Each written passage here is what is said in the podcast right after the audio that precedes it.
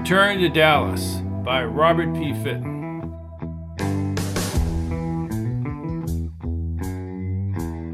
Return to Dallas, Chapter 6. Private Reception Area, Los Angeles Dodgers, Los Angeles, California, Wednesday, July 24th, 1963, 7:11 p.m. Patch leaned against the glass. Besides seeing the playing field from high above the stadium, buildings of Los Angeles pointed upward toward the tapering plain. Sherry held a sombrero mixed by the bartender. Patch's golden beer bubbled in a glass on the side table. A diverse group of characters formed the crux of a loud jazz induced party. The Dodgers players marching together as if they were part of a stage performance. Women in low cut, tight dresses bounced around like errant pinballs in a fixed game. An unkempt large man with rounded eyes in a tan suit with a drinker's nose spun a handgun on a piece of yellow bond paper. He laughed as the crowd backed away and the gun pointed at Rosselli. The serious faced Rosselli picked up the gun and tossed it to the man. Then he crumpled the paper and placed it on the waiter's silver tray. Put it away, Bill. Then he mixed with the party guests, shaking hands as he worked the crowd like a politician. Somebody brought a vodka over ice to him. He spoke with the drink in his left hand as he gestured with the other hand. Bill stared at Patch for the longest time as he secured his gun in a holster strap till a woman in a red satin dress brought him a drink. Double martini, she said, but the glass was already at his lips. Double martini. Rosselli stepped up to Patch and Sherry. Don't worry about Bill. Bill swaggered near Rosselli. Time for dinner, my friend. Perinos, answered Rosselli in a lower voice. Then what, John? Then we meet Friedman at the Friars Club. Bill nodded and wandered back into the crowd. Was that gun loaded? asked Sherry incredulously. He always carries a 38 Detective Special, fully loaded. Then he put his hand on Patch's shoulders. I just bet the people in the Dodgers organization, Massey's men, that I would sit in the regular seats just like any other fan. I'll donate it to one of their charities. Maybe they'll take your picture, said Patch. Rosselli's face flattened like a newly pressed coin at the stamping machine. No photos, Patch. Ever. Yes, sir. Anyway, I'm in the left field grandstands for Koufax's game tomorrow. Patch thought about the photo, shot long distance, still folded in his pocket. We were up there today. Right. Look, Patch, I just had a conversation here and on the phone. People you know send their warmest regards. Listen, I have something in mind for you. Really. Rosselli put his arm fully around Patch and escorted him along the window. You know, young man, there comes a time, as you know very well, when your country needs you. Last fall, the Russians almost brought us to the brink in Cuba. They want to take us over, Patch. That would not be good. See? You know what I mean. And I'm sure your new girl there knows too. Sure. The parties to be, my friend, want you for an assignment. You mean work for you? No, not for me. A word to the wise stay away from Phillips, Hunt, and the intelligence boys. I'll let you know which individuals you can trust. If this works out, you'll be well taken care of. Bill moved with a certain swagger and transported a new drink out of the room. Patch looked back at Rosselli. Thank you. No, thank you. You'll have a main contact. Rosselli took a sip of the vodka and then the ice rattled in the glass. They'll pay you two thousand if this goes forward. Two thousand? You do what your contact says. This is on a need to know basis. Again, don't talk to any government types. Don't ask any questions. Be as discreet and as ballsy as you've been in the past, and you'll have a nice little cash for you and your girl. He leaned toward Patch. Patch, you look older. I've been through a lot. Sure. Prison will do that to you. Lewis McWillie is the pit boss at the Thunderbird in Vegas. You drive to the Thunderbird tomorrow. After 10 p.m. tomorrow, specifically ask for McWillie. Tell them Johnny sent you. Your first contact is already in Vegas as we speak. Mr. Rosselli, I don't know what to say. How about yes? Sure, I mean yes. Here's what you need to do first. I want you to head out to the Santa Anita racetrack in Arcadia tonight. You'll need to be at window 4 at 9:30 p.m. My friend Walter the Knife will be there. Just don't call him Walter the Knife to his face. What do I call him? You call him Mr. Piscotti or Walter? Patch nodded. He has a manila envelope for you. Two grand will get you going, Patch. We owe you more than that, believe me, after what you did. Walter will give you my private number. If anybody tries to muscle you, you get in touch with me right away and we'll take care of the problem. I mean it. He handed Patch a card. Thank you. Everyone likes you and has confidence in your abilities, Patch. Do a good job. I will. I know you will. I know you can carry the load. Good luck. Rosselli's eyes brightened as he squeezed Patch's hand. Then he went over to Sherry and shook her hand. He exchanged a few niceties and then left the suite. Patch held the card as he looked into her dark eyes. I'm heading to the racetrack, and then to Vegas. She pursed her lips. Rosselli told me they had 2,000 waiting for me at the racetrack and more to come. What did you do? Kill somebody? Apparently, I did something for him and his friends in the past. So I guess I'm going to pay you back, Miss Thomas. I guess so. And you should head back to Spokane. How will you get to Vegas? Bus, plane? I have to meet this McWillie at the Thunderbird in Vegas. They reached the outside lobby doors. Look, Patch, I can bring you to Vegas. It's on the way, and I can head north after that. You want my opinion? he asked with a smile mixed with uncertainty. Her eyes moistened. What's your opinion?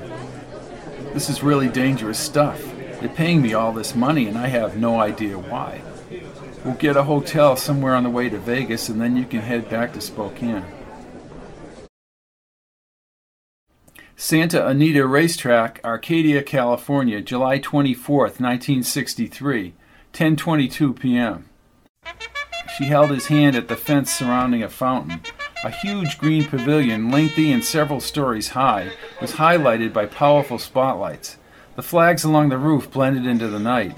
He repeatedly checked the parking lot, even though he knew Moon could never know his whereabouts. A variety of casually dressed people darted around the noise filled park.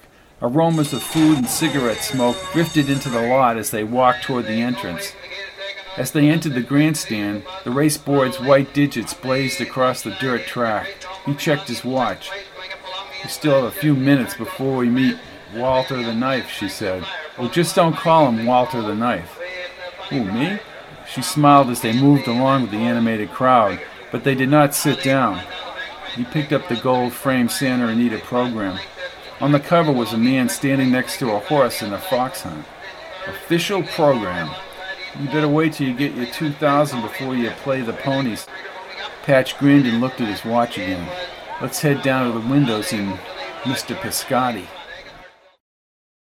A few minutes later, a short man with receding dark hair and black glasses stood near the fourth window. He wore a pinstripe, double breasted navy suit and a red silk tie. When he spotted them, he motioned them with his head. Then he actually exited the pavilion. Walter the Knife waddled over to a magnificent, shiny new black Cadillac and got inside. The side door opened and Sherry slid across the smooth leather ahead of Patch. The car had chrome molding and an elegant flair inside. Walter the Knife shook hands with Patch. He had a slight Italian accent. Walter Piscotti, pleased to meet you both. He reached into his back pocket and removed a bankroll of bills the size of a softball. A wood handled revolver sat in a brown leather holster inside his open suit coat. One by one, he unfolded twenty one hundred dollar bills. He put the roll back in his pocket and fanned the two thousand. Then he slapped it into Patch's hands. Thank you. You know, I never had good luck at the track on a Wednesday or a Tuesday or Monday. I can make the money, but I can spend it too. Yes, sir. You and your lady, you have a good time. Place a bet for me in Vegas. I will, Mr. Piscotti. Johnny's uh, other number, 913 1915. You got that? Sherry finished writing on an envelope from her leather bag. Got it. Don't got it. Memorize it, he said, taking the envelope. I have it, said Patch. The man with a golden memory, added Sherry. Patch squinted at her, but a slight smile moved up his face. I'm gonna try one more race. What do you think? Yeah, Sherry, squeezing her wrist. Sounds good to me. I hope you win. I never win. Walter the knife again laughed heartily and opened the driver's door. Patch exited with Sherry out the side door. Walter the knife raised his index finger. He likes you. Oh, he does, does he? Walter the knife lightly tapped Patch's neck as he nodded. You, treat her good. He shook Patch's hand again, and then they headed along the fountain back toward the entrance. Did you see that bankroll, Patch? He held up the hundred dollar bills. Chump change for Walter the knife. They backtrack across the lot to the Impala. I don't have in the bank what he carries in his pocket. Man, sounded as if we were going to get married. Slight problem, sweetness. What's that? I am married. Return to Dallas, Chapter 7. Inland Motel, San Bernardino, California. Thursday, July 25th, 1963. 12:01 a.m. The dream repeated. Up ahead, on the roadway, a dark car with several people inside accelerated toward the horizon. Patch ran at full speed, but he eventually slowed when the car blended into the gathering storm clouds. Gunshots popped from many directions, and then he woke up. He wiped the sweat off his forehead with a tissue from the bedside table. His heart continued to race. The drive from Oregon left him fatigued, yet the fright of the gunshots now kept him awake. He retrieved his pants off the chair and threw on the jacket he had bought along the way. With great dexterity, he opened the door slider so slowly as to not wake Sherry in the next room. When he stepped into the cooler balcony air, he saw three men standing next to a white station wagon, partially covered by parking lot bushes. He saw her sitting alone on the wooden porch swing about 50 feet away. She had her legs crossed in Indian style and gently swayed with the night breeze. He walked deliberately, banging his bare feet on the redwood slats. In the yellow balcony light, she slowly looked up as he approached. Dried tears boarded her puffy eyes. Patch, I didn't know you had left your room. Are you all right? She wiped her eyes and looked over the lights across the sloping countryside. What brings you out here this time of night? I couldn't sleep. She nodded. I know what you mean. Several crumpled, juicy fruit wrappers had fallen through the redwood slats. He was not sure what happened to the gum. You'd think people would shut off lights by now. Sometimes I think the whole world never shuts down. It's all in your head. He sat next to her, toes on her right foot pressed against his leg. Think about it. The world goes on, whether we want it to or not. Even when we're dead, we're not even a blip. Just another day or night, another mile on the highway. God, with that slant on it, I don't feel too bad now. What's the matter? Oh, Patch, you, you really don't want to know. How do you know that? She looked at him in the indirect light and smiled. Maybe I don't. You want your gas money, but are afraid to ask. Not even close. Her face contorted into a massive pout for just a second. Then she turned to him. You ever hear of Ricky Blaze? Can't say that I have, but then again, my memory banks ain't what they used to be. She nodded in big nods. The swing started moving again. Well, Patch, my friend, Ricky Blaze is somewhere around Chicago and is probably going strong. Ricky Blaze is like one of those big 18 wheelers you see pass by on the state highway. Nobody sees anything from inside the cab, but if you're some critter crossing the road, or even a little caterpillar, you know when the 18 wheelers run you down. What's his claim to fame? Oh, he certainly has a claim to fame. She swatted her hand through the night air. Ah, you don't want to hear this. Patch reached over and cupped his hand under her chin.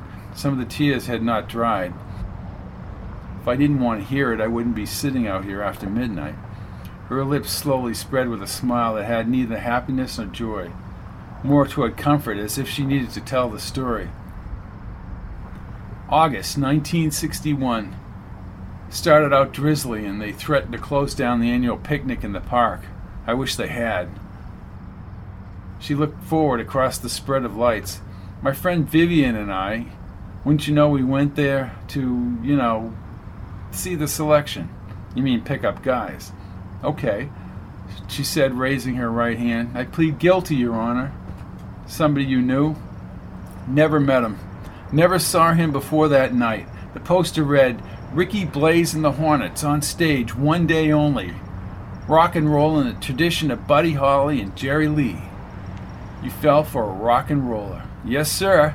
Ricky Vitalis, that's what they called him, or the Blazer. He had, or I should say, does have, a tremendously smooth voice. The reference to Holly on the poster was pretty accurate. So he ran up on stage and, right, she said with a half smile. Vivian and I watched the show just like everyone else. Then he looked down at me. You know how they look down at all the women while they're performing? Right. The show ended and we went over with people we knew in town. I actually was munching on a hot dog and talking with some of my students. Ricky walked by near the tables. He does a double take and then winks at me. That's original. I saw him about an hour later when this Negro group called the Auditions were on stage. Nice slow stuff. Ricky bumps into me and asks me to dance. I, of course, am totally flattered. This man, I have to say, swept me off my feet. How did that happen? I'm still trying to figure that out. I know I was 28 years old and hadn't married. Not that I didn't have the opportunity. I date pretty regularly. But this guy was cool. Very, very well spoken. He said he went to law school, which was a lie. He said he had never been married, which was a lie. He left high school in his junior year. He had been in six bands. He smoked marijuana and always had a can of beer in his hand. Sherry, he said, putting his hand on her wrist, you're a bright girl. Bright has nothing to do with it. Guess not. It's me, Patch. Me, who broke out and allowed this guy to let me break out. Did I need to break out? I'm beginning to think not. That's my problem as I see it. Let somebody else take the responsibility for leading me down the primrose path. Patch looked out over the lights again. So what happened? I should have left Spokane when I found Mr. Fork Tongue in bed with two cuties at the Portland show. See, I wasn't going to be there, but I got another teacher to cover for me on a weekend chaperone trip. I showed up at his hotel room. He's right in the middle of. You found out. It hurt. But now you've got to get out of whatever mess you got yourself into. Oh, I got out, but not after a year and a half of drunken reefer parties, hints of other women coming up and putting their paws all over Ricky. She pinched the bridge of her nose and started crying again. Sorry, I didn't mean to dredge all this up. Her eyes washed away the spontaneity. Aren't you going to ask why I married him? Hey, because we're all so boozed up, Patch. I didn't know till the next morning. It was like waking up with a 300 pound weight all around you. What a screw up. He wiped the tears from her cheeks with his fingers. She slid her shoulder against his shoulder and just held his hand. Then he finally spoke up. What is it you really want to do with your life, Sherry? Her voice had melded into a squeaky weakness of the woman he had met at the theater. It's all right there, Patch go forward with what I want because it's what I want. Take responsibility for it. Oh, I put on a good front. You mean teaching? Well, that that's one thing. Sure, my parents were teachers. I'm a teacher. Not that I don't like to teach. Her voice trailed off, and soon her eyelids drooped. Leaning against his shoulder, she fell into a deeper sleep. The men in the white car near the bushes had left. With his left hand, Patch slid the blanket across the swing. He tucked it securely around her, letting her remain against his shoulder. Then he brought his other arm around her and closed his eyes. Inland Motel, San Bernardino, California, Thursday, July 25, 1963, 6:35 a.m. At first he didn't know where he was. The sun's rays pried open his eyes. Warm brightness obliterated everything else. He made his hand into a visor, and the three way conveyor belt of cars and trucks, mostly in a westward direction, came into a shaded view. A combined low pitched hum was detectable in the valley. Sherry's auburn hair, highlighted red in the sunshine, cascaded over the wool blanket and onto his bare arm. Her tranquil expression reassured him as she slept. Her smooth white teeth and enthusiastic brown eyes made him question whether she had remembered her midnight confession. And she evidenced no qualms about lying on a porch swing with him as day broke over Los Angeles. Hi. She pulled back the blanket and stretched her arms upward. How far is it to Vegas? Well, I figure a little over three hours. She stood in her khaki shorts and top. Patch no longer saw the hurt schoolteacher jilted by the rock and roll singer. She had long legs and a perfect torso. So, what do you think? About what? The whole thing. The money, Rosselli, the job they want you to do. The question is where was Moon chasing me from? There must have been a time lapse. I must have gone out and ended up next to the river. But if somebody threw you down there, Patch, you would have been bruised. Patch nodded. And who is Moon? Her brown eyes glowed in the morning light. Talk of the president stirs up something inside of you. And Cuba. Maybe I am government. If I did something for Rosselli and his friends, his friends are alive because of me. Your mission. Right, last night. They both turned toward the freeway traffic in the morning sunlight. The limo dream, figures inside the car. I heard gunfire in my dream from all sides. Then I awoke. That's weird, Patch. What about the park? The table where you worked? Patch shook his head and held her. I just don't know. It'll all come to you, Patch.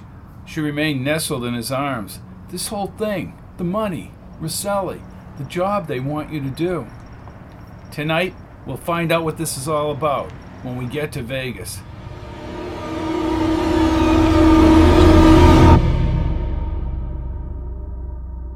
Complete audiobook of Return to Dallas is available at audible.com.